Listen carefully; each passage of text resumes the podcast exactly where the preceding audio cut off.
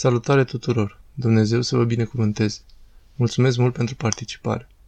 Suntem de trei zile în postul adormirii Maicii Domnului. Vă doresc tuturor un post profitabil sufletește. Căutați-l pe Domnul și îmbrățișați postul cu veselie. Reflexia mea de azi am numit-o câștigarea jackpotului. Această reflexie vine dintr-o învățătură pe care am făcut-o aici în parohia mea, dedicată înțelepciunii lui Sirach. Aceasta este o carte minunată din literatura de înțelepciune din Vechiul Testament despre cum să modelezi o viață a fricii de Dumnezeu și înțelepciune. Astăzi prezint o prelegere despre muncă și bogăție parohiei mele și m-am gândit să vă încurajez doar un pic din această carte. Sirach în capitolul 40 spune ceva foarte frumos. Permiteți-mi să vă citesc. Este la capitolul 40, versetul 18. Iată ce spune. Omul care muncește și cel mulțumit de sine o viață dulce. Ce cuvânt frumos! Să muncești și să fii mulțumit cu ceea ce ai. Au o viață dulce, dar, mai mult decât ei, cel ce află o comoară.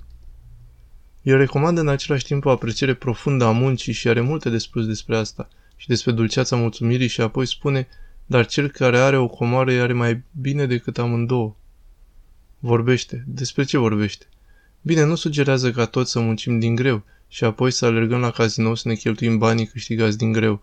Ar trebui să spun să aruncăm banii noștri câștigați din greu în căutarea unui jackpot. Nu este ceea ce el ne sugerează. Nu este modalitatea de a găsi o comoară. Aici, în California, cazinourile au o istorie destul de mare și o mulțime de drame asociate cu ele. De ani de zile predau istoria Californiei la o universitate locală aici, Universitatea Baptistă din California, și una dintre componentele cursului a fost să vorbim despre modul în care i-am tratat pe nativi aici, în statul California, de fapt, abuzul asupra nativilor. În secolul al XIX-lea, în statul California, a fost cel mai mare abuz din întreaga națiune. Ne-am angajat în război oribil împotriva nativilor de aici, în statul California. A fost o politică guvernamentală. Nu a fost abuzul asupra nativilor de către fericitul Junipero Sera, deoarece unora le place să-l acuze astăzi. Nu a fost oficial politica guvernamentală la cele mai înalte niveluri ale Guvernului Federal, aici în Statele Unite. Dacă luați o hartă a statului California, chiar în jos, coloana vertebrală, centrul statului California, stau munții Sierra Nevada. Și dacă punctați sau indicați unde sunt rezervațiile indiene, unde sunt rezervațiile native, majoritatea sunt la est de Sierra Nevada. De ce? Pentru că este pământul arid deșertic.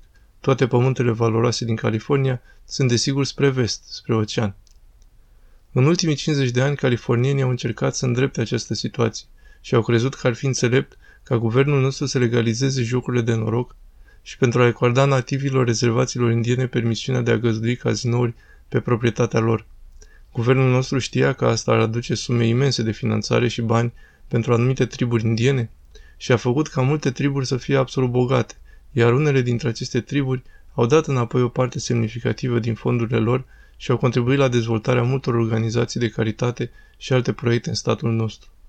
Totuși, și vorbesc din experiență, Sudul Californiei, în special acolo unde locuiesc aici, în ținuturile de pe malul râului, absolut înconjurat de rezervații native care acum au cazinouri foarte populare, oricine știe ceva despre cazinouri și despre datele care au apărut din ceea ce se întâmplă cu o societate când se mută un cazinou, nu este frumos. Creșterea criminalității, abuzul domestic, distrugerea căsătoriei, consumul de droguri, crime, distribuția de arme, este un coșmar. Este un coșmar absolut. Și bineînțeles toată lumea știa acum câteva decenii, când am început să permitem construirea cazinourilor pe terenul rezervațiilor, că urmau să se mulțească. Iar acum California se gândește că cu cât mai multe cazinouri, cu atât mai bine, că aceasta ar putea fi o soluție pentru perpetuarea stării de a cheltui mai mulți bani decât avem. Rezultatul este că acum avem o mare dezbatere politică a tribului indian versus nativii tribului indian, rezervații cu cazinouri care se luptă cu alții care acum vor să intre în joc și este o mizerie. Este o adevărată mizerie. Toate acestea ca să spun, nu acolo îți găsești comoara și nu despre asta vorbește Sirach.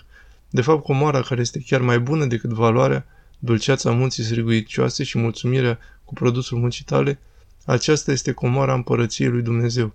Și voi, credincioși în Hristos, care sunteți alăturați Lui și sunteți membri ai Sfintei sale biserici, aveți acea comoară deja.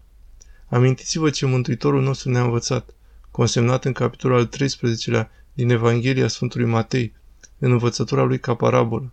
El spune că împărăția lui Dumnezeu este ca o comoară ascunsă într-o țarină, de care un om se împiedică și o găsește, apoi o acoperă și merge și vinde tot ce are ca să poată cumpăra acea țarină, astfel încât să aibă acea comoară.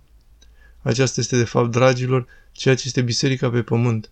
Este comoara de la Dumnezeu care îmbogățește pe fiecare bărbat, femeie, dincolo de număr. Și aceasta este în cele din urmă ceea ce le permite creștinilor să navigheze prin această viață. Să lucrăm cu pace și mulțumire pentru slava lui Dumnezeu și în folosul familiei și al vecinilor și să nu apucăm nimic prea strâns pentru că de ce avem nevoie? Deja suntem posesori adevăratei comori. Comoara care Sirach a prezis-o, o comoară care este chiar mai bună decât viața dulce a munții și a mulțumirii. Așa că, bucurați-vă, dragilor! Dumnezeu să fie cu voi și toată setea voastră spirituală să fie și către stăpânirea acelui regat. Dumnezeu să fie cu voi!